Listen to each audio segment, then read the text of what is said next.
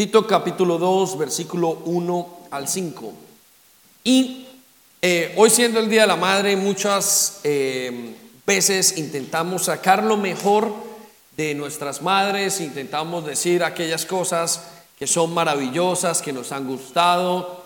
Intentamos como, como poner ese Día de la Madre de una manera muy especial y muy alto, de tal manera que las honramos, ¿no? Y que honramos a la mamá.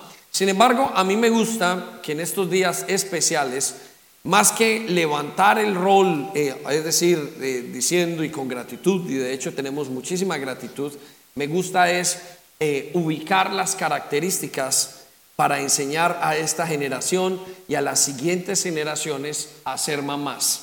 ¿Sí? Es muy importante.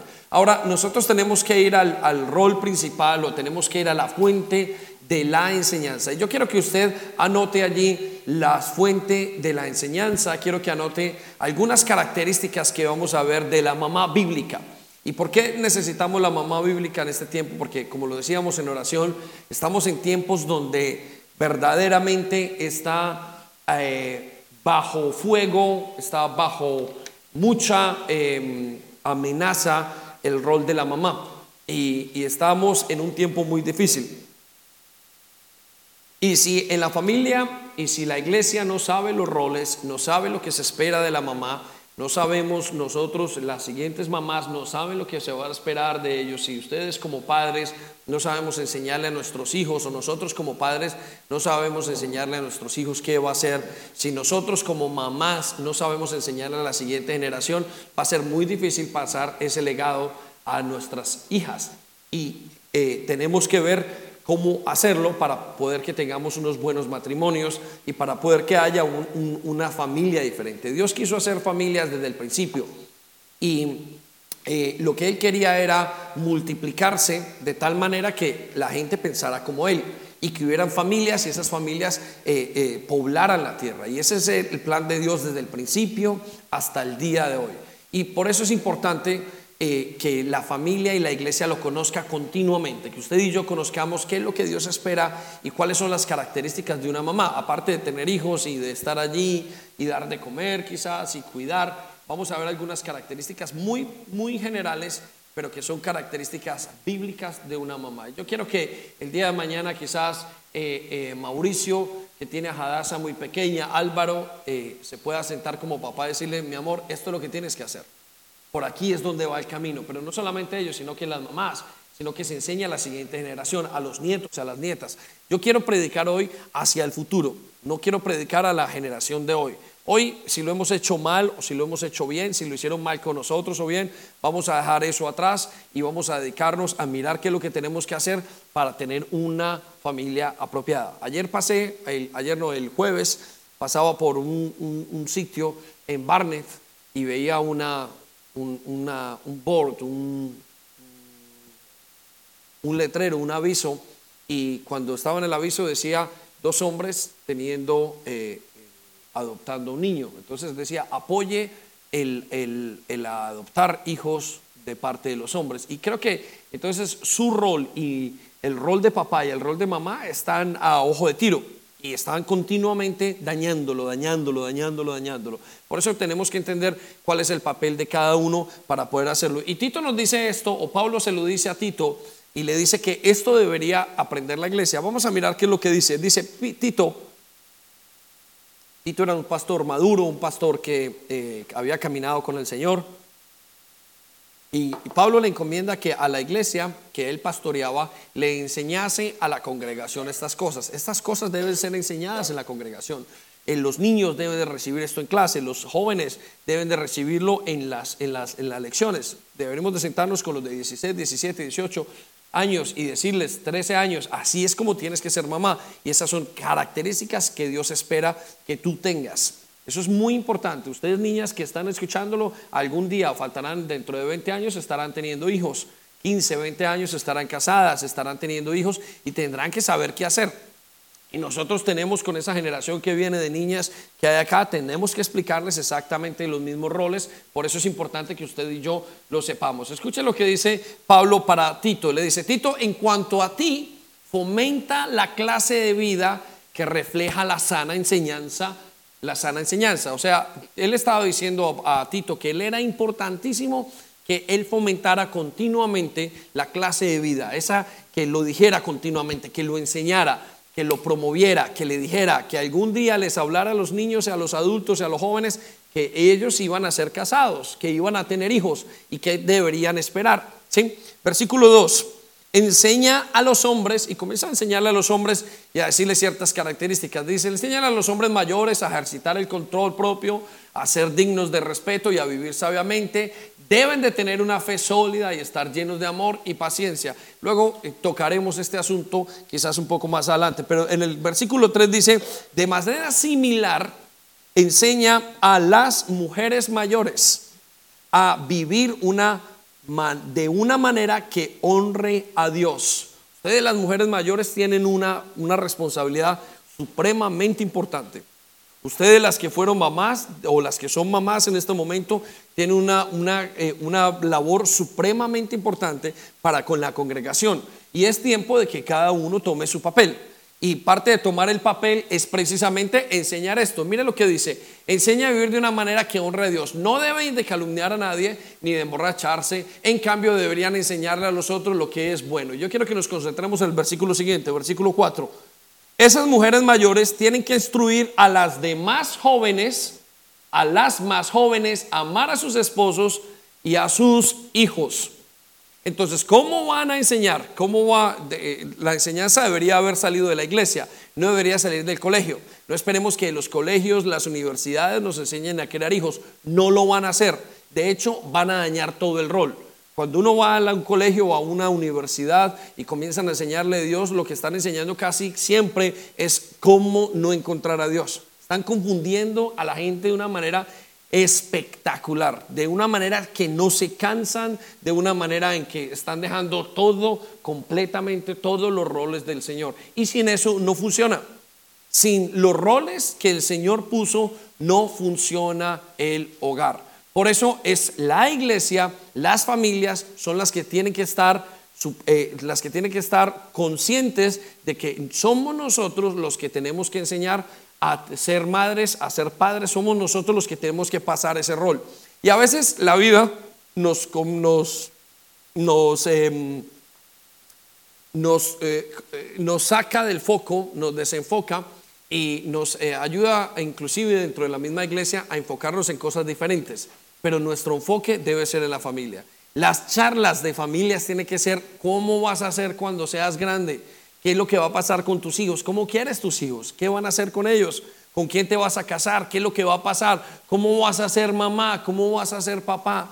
¿Qué es lo que tienes pensado? ¿Qué clase de mujer? Y eso tienen que encargarse dentro de la iglesia de una manera natural. Las mayores deben de enseñar a las jovencitas. Ya de las jovencitas, aquellas que no tienen todavía o aquellas que se están casando o que se casaron deberían decir y comenzar a hacer, ¿cómo es esto? ¿Cómo levanto a mi hijo? ¿Cómo, ¿Qué es lo que tengo que hacer? Y para eso tenemos la buena palabra de Dios que ciertamente nos enseña. Entonces dice, amar a sus esposos y a sus hijos. Versículo 5, a vivir sabiamente, a ser puras, a trabajar en en su hogar, a hacer el bien y a someterse a sus esposos. Entonces no deshonrarán la palabra de Dios. Y hay tres cosas que en este momento, em, en, este momento son supremamente importantes, o tres, tres, eh, tres, columnas que se están dañando en la sociedad. Y la primera es la columna del desconocimiento o la falta del de conocimiento de Dios. Eso es una de las columnas que, eh, por decir algo, sustentan una buena sociedad. Y esa columna ya la han destruido. El conocimiento de Dios ha sido reemplazado totalmente y ahora viene el conocimiento humano. La segunda columna es el liderazgo de los padres. Cuando el liderazgo del padre falta, la sociedad comienza a derrumbarse. Ojo, liderazgo de los padres. Repita conmigo, liderazgo. El liderazgo de los padres. Pero la segunda columna que se está dañando es el rol de la mamá. Con una cosa dijo, liderazgo del padre, pero el rol de la mamá es otra cosa que se está cayendo, pero a medida, a, pasos agigantados. Por eso es muy importante que usted y yo lo tengamos en cuenta. Entonces quiero hablar de siete características de la madre bíblica. Y vamos a verlo y abrir la palabra de Dios para comenzar a estudiarlo. Vamos primero que todo a Proverbios 14.1 y encontramos la primera característica de una madre bíblica. No es una madre delicada, no es una madre débil. La madre bíblica no es una madre eh, delicada, débil, pasiva. Por el contrario, la madre bíblica es una madre que tiene eh, una actividad tremenda en cuanto a la familia. Por eso el primer, la primera característica de la madre bíblica es que sabe que su papel es clave en el hogar. La madre bíblica sabe que su papel es clave en el hogar. Mire lo que dice la Biblia en 14, Proverbios 14, versículo 1. Dice, la mujer sabia edifica su casa, más la necia con las manos la derriba. Y aquí hay una cosa muy interesante para ustedes jovencitas que un día se van a casar. Ustedes son las que tienen que edificar el hogar. Eso suena como si fuera injusto, Señor, pero ¿por qué no lo edifica el esposo? Es que la mamá, el papel de la mamá es tan clave que el esposo no lo puede hacer aunque el esposo intente, aunque usted consiga dos hombres como pretende el Borough of Brent, el cónsul de Brent, intentar hacerlo dos hombres haciendo el papel de una mamá, o no sé si cuál de los dos hará el papel de quién, la mamá no puede, el papá no puede hacer esa labor si usted no la hace. Es usted la mamá la que puede alcanzar a hacer mucho más allá de lo que los hombres pueden hacerlo. Mire, la mamá, eh, cuando la mamá crea en la persona, la capacidad de relacionarse. La mamá crea en el ser humano el autoestima. La mamá crea en el ser humano la seguridad. Es la mamá la que da todos esos aspectos básicos en una persona. ¿Quiere ver una persona insegura? Tiene que revisar la mamá. Por eso es importantísimo que la mamá bíblica, o sea, la mamá bíblica sabe que su papel es único, que su papel no lo hace ni el esposo ni la esposa, que es un papel que solamente ella lo puede hacer. Y por eso es necesario que ustedes se instruyan, para que ustedes sepan qué es lo que tienen que hacer más adelante. Cuando ustedes vayan allá, ustedes sabrán que el papel suyo es tan importante. Eh, papel en que se desarrolla cuando la mamá lo entrega todo, cuando tiene un buen conocimiento de la palabra de Dios y cuando sabe. Hay mamás que creen que los hogares eh, eh, tienen que llevarse y pelean por la igualdad e intentan pelear por una cantidad de cosas que hay en este momento y están eh, yendo a un error. Acaba de pasar en España una gran em, em, protesta y salieron todas las mujeres a decir, o mujeres, y dijo, no, vamos a dejar a nuestros esposos en nuestras casas por un día. Y habían esposos que dijeron, sí, respondamos, queremos apoyar. Y está bien responder para, por la igualdad. Y hay una buena igualdad, deberíamos de promover la igualdad. De hecho, nuestra iglesia y nuestras familias tienen una buena igualdad. Pero cuando se pasan y se cambian los roles y el padre termina haciendo el rol de la mamá, el hogar viene en declive. Es muy importante que la mamá sepa que lo solamente lo puede hacer usted. Recuerdo hace, eh, lo contaba en parejas, que hace un par de semanas, una o dos semanas, Gabriela cayó enferma y estaba muy enferma o, estaba muy maluca. Y yo me quedé con ella para que Sandy viniera a la célula. Y cuando me quedé con ella, yo dije, voy a hacer todo lo que tengo que hacer, lo que la amo, yo la amo, la quiero, la abrazo, la cuido, hago todo, no tengo ningún problema. Y me quedé con ella y le hice todo, le sobre la cabeza, le puse la televisión, le, pues, le di el calpol, todas las cosas que podía hacer con ella, que es el cuidado que haría Sandy. Sin embargo, media hora después de haber salido, dijo, quiero a mi mamá. Y yo digo, pero ¿qué le pasó a esta niña? Digo, yo, le estoy dando todo, yo la abrazo, le doy mi amor, oré por ella, toda la cosa. 45 minutos después quiero a mi mamá, una hora después quiero a mi mamá. Yo no entiendo cuando ella me tocó llamar a Sandy, Sandy, por favor vente y deja lo que estás haciendo porque ella te está llamando es a ti.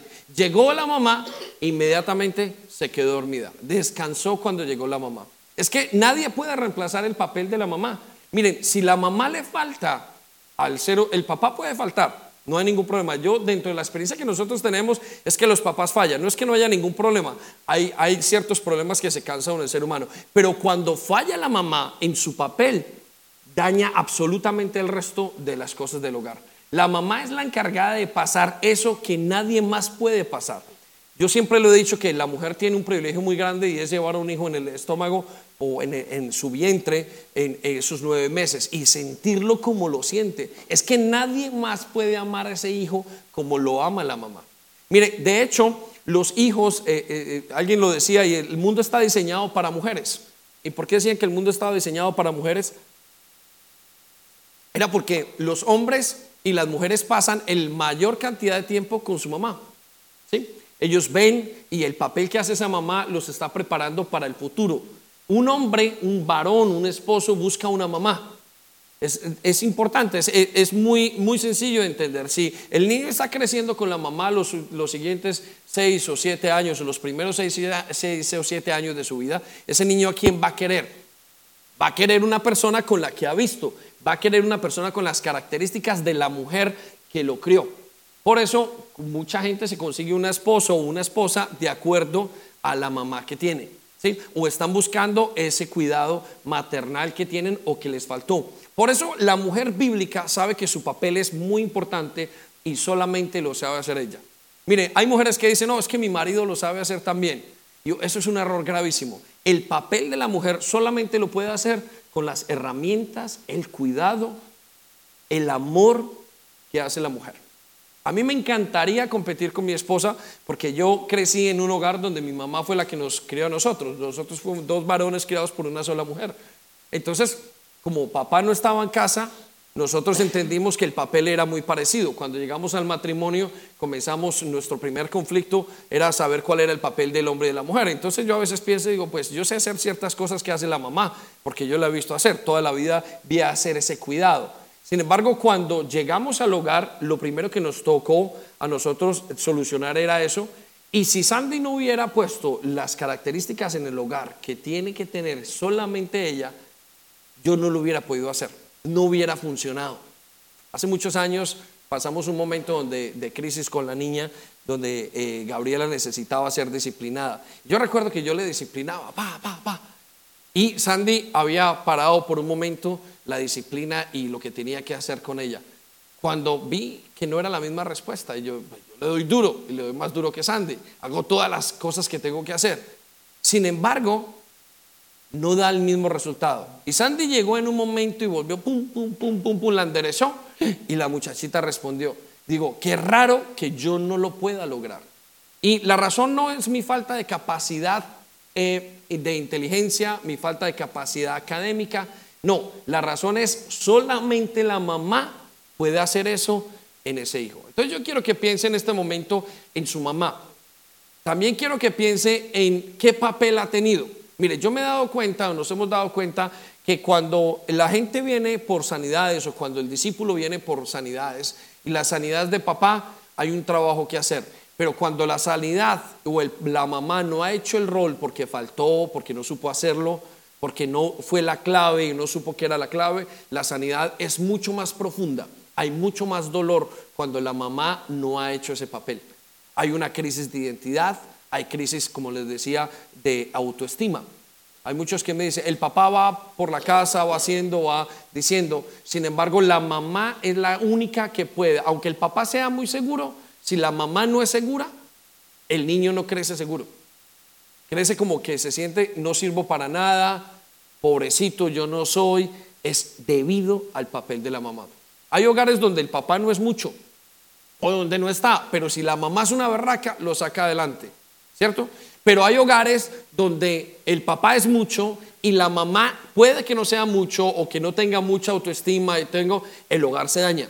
¿Por qué? Porque el papel de la mamá es importantísimo. Entonces es muy importante que usted entienda que su papel es bien, bien importante. Tanto es el papel, tan importante es el papel de la mujer o de la madre bíblicamente, que es la base del hogar. La mamá tiene la capacidad de pegar, tiene el pegamento de reunir a toda la casa. ¿Nota usted que cuando se reúnen en una casa no se reúnen en la casa del suegro? Se reúnen en la casa de la suegra. Casi todas las reuniones son alrededor de la comida por el papel de la mamá. Por eso es importantísimo que sepan y entiendan y cojan ese papel con cuidado y decir, yo tengo que aprender a ser mamá. Dice que los niños se hacen, eh, los hijos se hacen 10 años antes de que nazcan. ¿Mm? Entonces hay muchos que están a tiempo de hacer ese niño antes de que nazca. Diez años programándose, ¿cómo voy a hacer? ¿Cómo va a ser mi niñez? ¿Cómo va a ser la niñez, perdón, de mi hijo? ¿Qué es lo que yo voy a hacer? Yo quiero tener un hijo con estas características, así, así y así. Una mamá entonces es la clave del hogar y la responsabilidad primera es saber su papel. La mamá no quiere, la mamá bíblica no deja a un lado su papel. La mamá bíblica lo coge y sabe que es de ella. Sabe que su marido no es capaz, por decirlo así. Hijo, no es que este no es capaz, yo lo tengo que hacer. No porque este no pueda, no porque este no quiera, sino porque sabe que es ella la que tiene que hacer. Por eso ella atiende, por eso el cuidado tan profundo que tiene con sus hijos. La segunda característica de la mamá la vemos en Proverbios capítulo 1, versículo 8, en la Reina Valera contemporánea. Y es que la mamá es la que sabe, la mamá bíblica sabe enseñar, enseña. Note esto, la mamá bíblica sabe enseñar o sabe que ella es la que da la enseñanza para vivir. Anote lo que dice. Proverbios, el libro de la sabiduría, nos dice 1.8, dice, atiende, hijo mío, las correcciones de tu padre y no menosprecies las enseñanzas de tu madre. Aquí no es que el Señor esté jugando con, algún, con alguna eh, cosa y esté diciendo, no, es que el padre en el hogar corrige, pero la madre enseña. El padre corrige, pero la madre es la que enseña. El Señor le habla a cada uno, a cada uno por su parte y le dice, el papel del papá es corregir, es dirigir, es mostrar hacia dónde se va. Y eso no significa que el papá sea un vago, que no pueda hacer nada, o que no sea una persona que tome parte dentro de la relación de casa y de papá, sino que el trabajo de la mujer es enseñar. Como está todo ese tiempo con el bebé y está creando los hijos y está continuamente, ella es la que le enseña a vivir, le enseña a cuidarse, le enseña a amar, le enseña a hacer las cosas, le enseña a vivir, le enseña a estar continuamente, le enseña la perseverancia, le enseña la educación. Por eso cuando una mamá falta en ese hogar y ella dice, bueno, yo sé mi papel, pero como yo no, uno de mis papeles lo sé, pero yo realmente es que no creo que yo tenga que enseñar porque a mí no me enseñaron. No, es ese cuidado. El acompañamiento de la mamá es básico con cada uno de los hijos. Es la mamá la que da la clave para que ese hijo crezca y es la que da la meta hacia donde crece. El hijo ve y los hijos ven al papá, continuamente lo ven, lo observan, ven cómo va, es el ejemplo de la casa, él va, pero eh, dejan o aprenden las enseñanzas de su mamá. Por eso es importante que ustedes, las chicas que no tienen ahora, igual lo sepan, que ustedes van a ser las que enseñan en el hogar. La madre bíblica sabe que su papel es la enseñanza. En el día, en la mañana, en la tarde, enseña a vestir, enseña a hacer, enseña a, vivir, enseña a respetar, enseña a amar. Mire, cuando la madre respeta en el hogar el valor o el, rol y los roles del esposo, es cuando comienzan, eh, cuando comienza el hijo a aprender, debido a lo que la madre hace, a aprender a respetar y es la que lo ubica o lo que lo entrena para vivir. Entonces las mamás, la mamá bíblica es una mamá entrenadora. La mamá bíblica es una mamá que enseña. La mamá bíblica es una mamá que sabe que continuamente está con ellos. La mamá bíblica es una mamá que pasa más allá de lo que quiere el esposo y lo que dice el esposo para enfocarse en entrenar a esa persona cómo vivir en la vida. Caballeros, yo quisiera que usted fuera, yo soy maestro, mis características, tengo algunas características de maestro, pero no puedo dar lo que no da ella. Si ella no lo hace, si Sandy no lo hace, yo no lo alcanzo. Yo puedo ser muy lógico, puedo ser esto, pero no, no reciben lo mismo. No reciben, tal vez por la comunicación, tal vez por el hecho de que fueron engendrados, tal vez por el hecho de que fueron, eh, eh, eh, de que fueron llamados y amados de tal manera que la niña o que la mujer es capaz de levantar o de enseñar a un hijo. Lo que nos lleva a la tercera característica y que van muy conectadas. La mamá bíblica es la que transmite la fe. Ojo, bien interesante.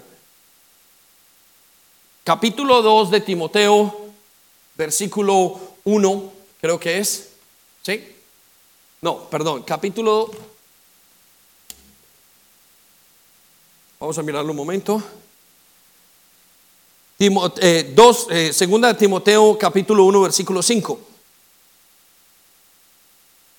La mamá bíblica es la que edifica, eh, perdón, la que pasa y que transmite la fe. Y aquí lo vemos a Pablo diciéndolo acerca de Timoteo. Dice, porque me acuerdo, trayendo la memoria, esto está en la traducción, en la, en la Reina Valera, porque me acuerdo de la fe sincera que tienes Primero la tuvieron tu abuela Loida y tu madre Unice, y estoy seguro que también tú la tienes. La Biblia nos habla de que los hombres adquirieron la fe de sus mamás, porque la enseñanza que ellas tenían era basada en la palabra de Dios. El padre enseña, el padre modela, la mamá enseña. El padre modela, la mamá enseña. Los hijos, los ojos de los hijos están puestos en el padre para ver cómo modela las cosas, pero está, los oídos están abiertos a las palabras de la mamá a ver cómo las va a enseñar. Entonces, primera característica, recuerde, la madre bíblica sabe el papel que tiene que tener, sabe el papel que hace en, en la vida de los hijos. Segunda característica, la madre bíblica es la que enseña a vivir en todos los aspectos, desde cómo se ve, desde cómo se mira, desde todo lo que hace, desde cómo aprende a vivir para la vida, cómo maneja las finanzas, desde cómo maneja todo. Él está continuamente viendo. Tercero, la madre bíblica es la que transmite la fe. Qué raro que Timoteo no lo dijo porque quizás no conocía al papá o quizás no conocía a los padres, pero realmente era la mamá la que les enseñaba por la continuidad que tenía con los hijos y el estar con ellos, eh, eh, vivir con ellos, ¿no? Y la abuela, aquí vemos que la abuela lo pasó, Eunice lo pasó, Loida lo pasó a Eunice y Eunice lo pasó a quién? A Timoteo. Es muy importante. Entonces, ustedes son las que van a pasar la fe. Los hombres van a modelarlo. Eso no quiere decir, no, entonces yo no tengo que hacer nada. No, no. Usted tiene que modelarlo. Ojo, y modelarlo no es tan, no es, no es tan fácil como, como realmente enseñarlo. Pero la clave de la mamá, la enseñanza, va a transmitir la fe. Por eso el énfasis es tan tremendo. Ahora, hay unas, eh, hay unas, em, unas encuestas que dicen que si el hombre de la casa se convierte, se convierte el 100% de la casa. Pero si se convierte la madre, se convierte tan solo el 75%. Sin embargo, la mamá es la que enseña a leer la palabra, la mamá es la que lleva al hijo mostrándole, la mamá es la que lleva al hijo en esa continuidad del conocimiento de la palabra de Dios. Le hago una pregunta, mamá, ¿está usted enseñando la palabra de Dios a sus hijos? ¿Está usted enseñándole la fe? Los papás vienen y traen a la, a la iglesia a los hijos. Sin embargo, si la mamá no se pone en su papel de venir y de enseñarles y de coger, de que cojan amor a la iglesia, de que cojan amor a las cosas del Señor, por más de que ese hijo lo intente, no lo van a alcanzar, a no ser que tengan la misericordia de Dios. Pero es la mamá quien trae, quien trae al esposo, quien trae a la esposa. Es la mamá la que viene con todos a la iglesia. Es el hombre el que toma el liderazgo de venir. Ojo, es el hombre el que está continuamente diciendo, yo voy, yo voy, pero es la mamá la que trae al resto de los pollitos. Esa es la clave de ella.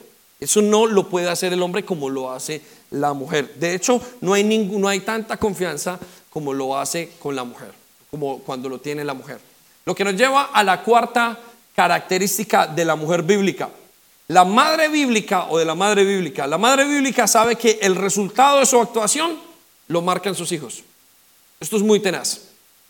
Primero vimos la mamá es la que, la, mamá bíblica es, sabe cuál es la clave del hogar, que ella es la clave del hogar.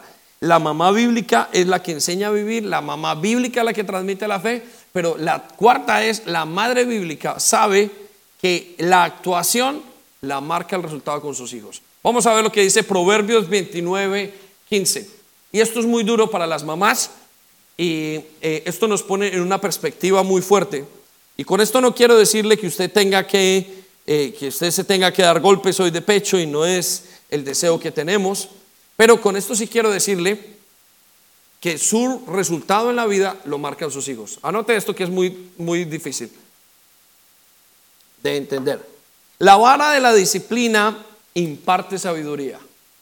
Ojo, mamá, la vara de la disciplina de las que van a ser mamás, la vara de la disciplina imparte sabiduría.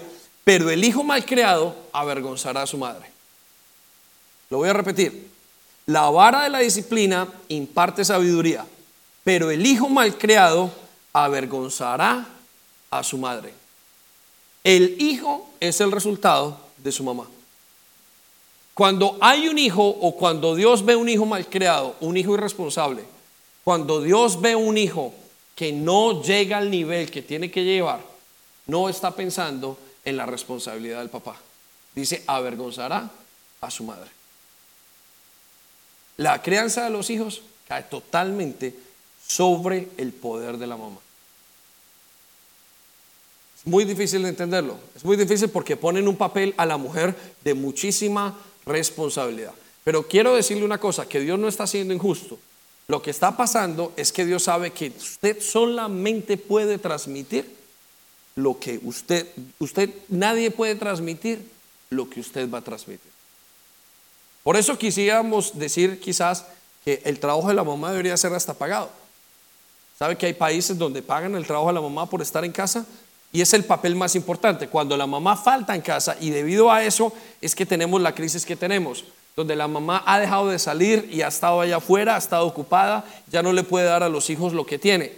Por eso cuando una mamá está y puede pasar muchos días con sus hijos y criarlos hasta el momento, así no se tenga el dinero que se quiera tener, no se tenga la casa que se quiera tener, cuando pasamos eso y cuando se logra, los hijos quedan bien creados.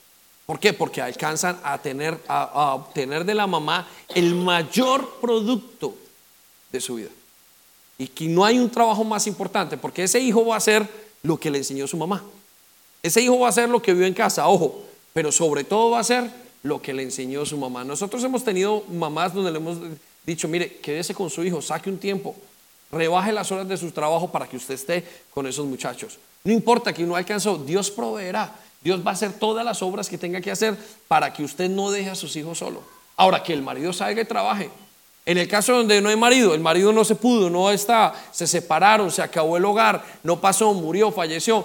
Bueno, hay que mirar. Sin embargo, también ahí hay que hacer un esfuerzo, porque preferimos hijos que sean o que no hayan crecido con todas las, eh, eh, con todas las, eh, ¿cómo se dice? Todas las provisiones económicas que aparentemente tuviesen que crecer o que todo el mundo quisiera que crecieran, pero que crecieran con mamá estando en casa. ¿Por qué? Porque si no los van a perder. ¿Sí? Entonces es importante que ustedes y yo entendamos, la actuación de ustedes, niñas, cuando se casen y cuando tengan hijos, van a ser sobre ustedes. Son ustedes las que van a decir, el marido, el hijo se perdió, no es culpa del papá, es culpa de la mamá. Puede que el papá se pierda, ojo, por eso voy a todos los hogares donde los padres se han ido y las mujeres continúan con una berraquera y una vehemencia y una constancia en ese hogar y lo sacan adelante. Yo soy un producto de eso. Yo soy la respuesta de una mamá que, una mujer que se creció, eh, o sea, que levantó a sus hijos en un hogar y lo sacó adelante. Pero he visto, ella trabajó los cuidados, fue mano fuerte, tenía hijos, tenía hijos varones y hasta el final. Pero es importante, la mamá puede hacerlo, el papá no. ¿Conoce usted a alguien creado por su papá solamente? Usted va a ver que hay una cantidad de dificultades. Solamente por su papá va a crear una dificultad. Por eso las palabras de la mamá son importantes sobre los hijos. Por eso cuando el papá dice y maltrata, pues el hijo hay que solucionarle y hay que sanar con hijo. Pero cuando la mamá se pasa de palabras, cuando la mamá tiene ciertas características de que no, de no darle a ese hijo, las palabras de la mamá desorientan al varón totalmente. Y eso lo hemos reflejado en las parejas. Cuando están discutiendo las palabras de la esposa hacia el esposo, lo fulminan. Puede que el esposo tenga unas palabras equivocadas hacia la esposa, sea grosero, sea una cantidad, pero cuando la mujer habla, en todos los casos que yo veo, hacia él, en contra de él, lo ponen y lo bajan totalmente a un lugar que ese, hombre se siente como, como si fuera el hombre más desdichado. Y todo tiene que ver con la crianza que tuvieron. Recuerde, estamos diseñados para ser levantados y creados por mamás, por mujeres. Por eso dicen que este mundo está hecho para mujeres. ¿Por qué? Porque continuamente están. Usted conoce que el hombre no se abre mucho, el hombre no habla mucho con todo el mundo, la mamá está continuamente. Fueron creciendo, vieron el papel de mujer. Y creo que estamos en estos momentos de la vida de esta manera porque hemos dañado, o sea, Satanás ha logrado dañar el rol de mamá. Por eso es bien importante que usted lo vea. Quinta característica acerca de la mamá bíblica. La mamá bíblica es una mamá que sabe que es madre de naciones. Ya le voy a explicar qué significa esto, madre de naciones. Vamos a Génesis capítulo 17, versículo 15. Y aquí vemos cómo Sara, o Dios le cambió el papel o el nombre a Sara. Y dice, entonces Dios le dijo a Abraham, con respecto a Sarai, Sarai era el nombre de la esposa de Abraham. Dijo, tu esposa, su nombre no será más Sarai, a partir de ahora se llamará Sara. Vamos al siguiente versículo. Y yo la bendeciré y te daré un hijo varón por medio de ella. Si la, sí, la bendeciré en abundancia y llegará a ser la madre de muchas naciones. Repita conmigo, muchas naciones. Entre sus descendientes habrá reyes de naciones. Mire, aunque esto sea una promesa en particular para Sara, esto es una promesa para la mujer bíblica, para la madre bíblica. ¿Por qué? Porque la madre bíblica no está pensando en su hijo, está pensando en los hijos de sus hijos, de sus hijos, de sus hijos. ¿Sí? Yo quiero que en este momento usted piense en sus hijos y piense en las siguientes generaciones. Cuando Dios estaba hablando a Sara, Sara solamente tuvo un hijo. Entonces, ¿dónde se cumplió la promesa con Sara? Bueno, la promesa con Sara se cumplió en las siguientes generaciones. Ni una, ni dos, ni tres. Le hago una pregunta. ¿Fue su madre una madre de multitudes? Esto no es, uy, bendita vas a ser una madre de multitudes. No, es que cuando uno está pensando en los hijos, está pensando, la madre bíblica piensa en los hijos, está pensando en las siguientes generaciones. Todo lo que usted haga al día de hoy con sus hijos es para que ellos perduren y pasen a las siguientes generaciones. Por eso ustedes van a tener hijos y quizás de muchos de ustedes van a salir familias inmensas, inmensas, y de ahí para adelante hay una cantidad de gente. ¿Cómo está pasándose esa generación? ¿Ya pasó su fe? Cuando sus hijos se casen, cuando Gabriela se case, ¿será que Gabriela va a entender el papel de ella como mamá para alcanzar a las siguientes generaciones? Lo pudimos ver en lo que le decía eh, eh, Pablo acerca de Timoteo, acerca de la abuela. Dijo, ya la abuela había pasado dos generaciones, era madre de multitudes. Usted tiene que entender que su papel, si quiere ser madre bíblica, usted tiene que pensar en generaciones a venir. Ya pensó en los nietos, pero no en qué rico tener nietos, uy, qué lindo tener nietos. No, no, no, no, no, a eso no me refiero. No me refiero al hecho de tener gente a su lado y decir que usted tiene una cantidad de gente. No, me refiero a verdaderamente impactar los nietos. Porque cuando usted está pensando en impactar su hijo para el presente, bueno, ya quedaron esos muchachos, ya saben. Pero ¿será que mis hijos van a transmitir eso a los hijos de los hijos? Por eso Dios cuando cambia la, cuando cambia la, la identidad de los madres, las cambia a ser padres de naciones o madres de naciones. ¿Sí? Entonces, cuando usted lo que de usted, de sus lomos, va a salir una generación.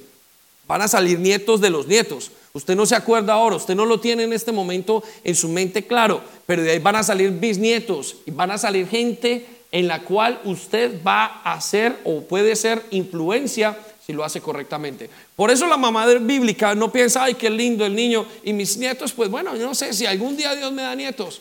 No, la mamá bíblica piensa, dijo, yo sé que de ellos va a venir una descendencia. Se lo voy a explicar con lo que dijo, eh, le dijo Dios a Abraham.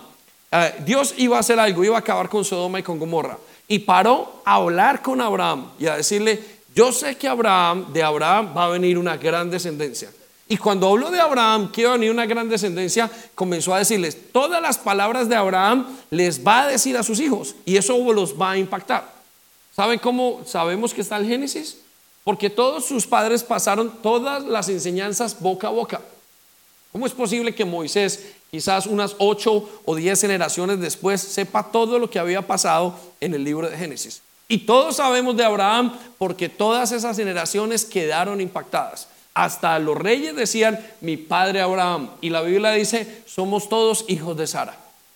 Entonces, ¿es usted una madre de multitudes? Ya se volvió usted una madre de multitudes y con eso no estoy hablando solamente de la parte espiritual, estoy hablando de sus hijos. Está asegurándose que sus hijos van a pasar a la siguiente generación. Claro, como el, nivel de vida o la extensión de vida o lo que vemos nosotros son siguientes 20 años. Quizás yo vea a Gabriela hasta los 30 años. Gabriela tiene 8, quizás lo vea hasta los 40 o 50 años cuando ella se case. Pero yo me quiero asegurar, o Sandy se debería asegurar como mamá bíblica, que va a ser madre de multitudes. Cuando ustedes tengan hijos, chicas, ustedes tienen que fijarse de que van a pasar el legado hasta las siguientes generaciones. Ay, pero es que yo tengo 15, dice una, yo tengo 12, dice la otra, yo tengo 13. No, ustedes algún día van a ser madre de multitudes y podrán escoger o soy madre de una persona o soy madre de una multitud. Bien importante. Cierre sus ojos un momento. Vea esa multitud que usted tiene en hijos. O ahí se acabó su apellido. Vea esa multitud. Sueñe con hijos y sueñe con que sus hijos pasen la visión a otros. Piénselo en este momento, mis hijos tienen que pasar la visión a la siguiente generación. Tienen que pasar el modo de vida que yo tengo. Tienen que ser impactados de tal manera que digan, mi abuela pasó la fe donde yo tenía, mi bisabuela, yo soy tercera y cuarta generación. Ellos puedan observar todas esas cosas. Ahora sus ojos, la Biblia dice que Él va a ser mil, Él dice que Él visita la maldad de los que le odian hasta cuatro generaciones, pero aquellos que le aman los bendice hasta mil generaciones. Mil generaciones es lo que una mamá puede impactar a un hijo. Y yo quiero animarlo para que usted piense en esa situación. Por eso la madre bíblica sabe que tiene que ser inmediatamente madre de naciones que Dios no la puso allí para tener hijos un bonito y yo quiero un hijo como si tuviera un pet, ¿no? Como si tuviera una, una, una mascota. Un hijo no es una mascota, un hijo es para criarlo y entregárselo al Señor. Pero usted no está entregando uno, está entregando la generación que viene después. La próxima vez que hable con sus hijos acerca de la crianza o que hable con sus hijos acerca de su fe, sépalo y entiéndalo que esas palabras que usted está diciendo le van a seguir a sus nietos más adelante. ¿Se puede usted imaginar el poder en las cosas en la vida de sus nietos? Yo quiero que usted piense en este momento cómo va a ser la vida de sus nietos. ¿Van a estar creados fuera del ambiente de Dios? ¿Se van a perder?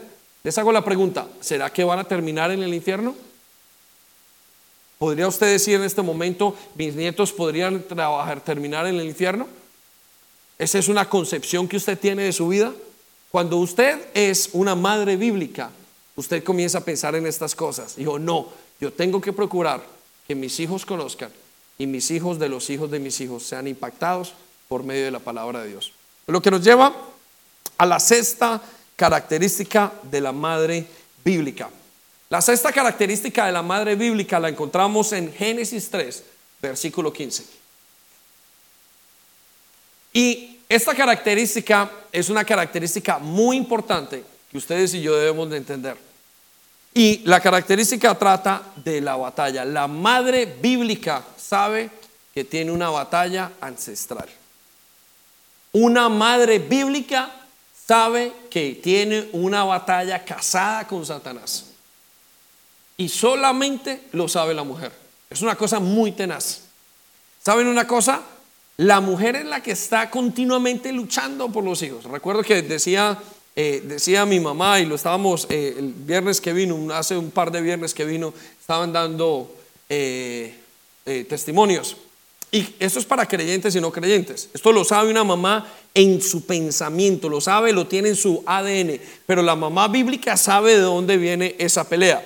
Escucha lo que dice, ahorita les dice, haré que tú y la mujer sean enemigas y tu descendencia sea enemiga de la de ella. La mamá bíblica conoce que hay un poder satánico sobre sus hijos para continuamente dañarlos. Y solamente lo sabe la mamá. La mamá sabe que esos hijos se le van a perder o cree, lo siente. La mamá va, la mamá viene, la mamá no deja que se pierdan. Es la mamá la que lucha con una tenacidad increíble. No es el varón, es la mamá. ¿Por qué? Porque tiene una batalla eh, que está casada con el enemigo de muchos años atrás. Dice la descendencia, la descendencia de ella buscará aplastarte la cabeza mientras tú le tratarás de picar el talón. O sea que la madre bíblica sabe que hay una pelea continuamente por sus hijos. Nota usted cuando la madre bíblica, eh, si usted viniera a los, a los, eh, a los, los martes en la noche, me faltan palabras, hablé mucho ayer o qué, no sé, no sé si es mañana de apagar esa, esa, ¿cómo se llama? Esa cámara, a ver si es, no nos quedan las palabras y podemos ser quienes somos, ¿no? Escuchen, las martes, los martes, la intercesión está llena de puras mujeres y mamás. ¿Ha encontrado usted un lugar, una persona que ore más y que defienda más a sus hijos? El papá le pasa lo que eso, pero la mamá se vuelve una leona. La mamá dice, la mamá hace, la mamá pelea, la mamá hace, la mamá toma las decisiones que son. ¿Sabe por qué? Porque la mamá tiene en su ADN, la mamá bíblica tiene en su ADN una pelea casada por Satanás. Entonces decía mi mamá y estábamos hablando ese día y comenzó y dijo, no, yo soy católica, dice ella, pero estoy encantada que mis hijos sean cristianos, decía la señora, ¿no? Y la viejita decía, estoy encantada que los, mis hijos sean cristianos. Y yo mismo se los arrebaté a Satanás. Por eso están allí. Y yo digo, Señor, es una verdad. La mamá, no independientemente de donde esté, la mamá lucha por ese hijo. No es así con el papá. El papá va, mira, dijo, ah, yo he visto papás que dicen, bueno, está allí, no está allí, se puede, no se puede, qué va, lo hacemos, hombre, lo mejor es acomodarlo de la manera práctica, pero la mamá busca el nivel, busca cómo abrir puertas, busca cómo llevarlo, lo lleva al doctor, lo lleva al psicólogo, se lo lleva al cura, se lo lleva al pastor, se lo lleva a quien sea, pero la mamá siempre va a buscar una salida para defender a ese hijo. ¿Por qué? Por una sola razón porque la mamá sabe que tiene una pelea casada ancestralmente. Esa es la mamá bíblica. Por eso ora. Y usted se escucha, dice que las mejores intercesoras son las mamás. Las mujeres, y eso hacen guerra, la mía se levanta, mi esposa se levanta, hace guerra aquí, allá, a tal uno, a tal otro, me ata a mí, todo lo que sea. Y de repente, hijo, esa, ese, ese fervor que tiene para orar, solamente lo tiene usted, mamá. Y lo tendrán que desarrollar ustedes, hijas. ¿Por qué? Porque hay una batalla contra sus hijos. La Biblia es muy clara. Haré que, la, que tú y la mujer sean enemigas. ¿Sí? Está hablando de Satanás. Y que tu descendencia sea enemiga de la, de, la descendencia de ella. No se lo dijo Adán. Adán, voy a hacer que tus hijos, voy a ver si les quito la herencia a todos. Se las quitó. Pero le dijo el Señor, claramente la maldición era para la mamá y para la mujer. Por eso la mujer es la que sabe que hay una batalla. Y desde pequeños oran. A uno no se le ocurre orar por el marido, a uno no se le ocurre orar por la otra, ya vayan recorrido, hay que esté bien y el mínimo detalle y lo sacan adelante y le dicen adiós y le abren el corazón profundamente. Eso es una mamá bíblica. Por eso la séptima y la última característica general de las madres bíblicas es que son madres que conocen el poder de la persistencia en la oración. Vamos un momento conocen el poder de persistir en la oración o de insistir en la oración. No hay nadie que ore con más vehemencia que una mujer bíblica. No hay nadie que ore más. Por eso lo decía que los lugares o los momentos de intercesión son todos llevados casi siempre por mujeres. Y son unas berracas. Eso sufren, es que lo viven por dentro. Yo quisiera vivirlo como ellas.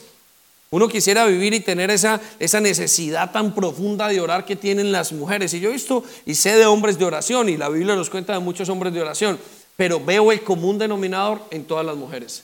Ahora, con eso no quiere decir que las mujeres no sean, que los hombres no sean personas de oración. No, los hombres tienen que ser personas de oración. De hecho, eh, bíblicamente es el hombre quien lidera espiritualmente. Pero el apoyo de la mujer bíblica es tremendo a través de la oración.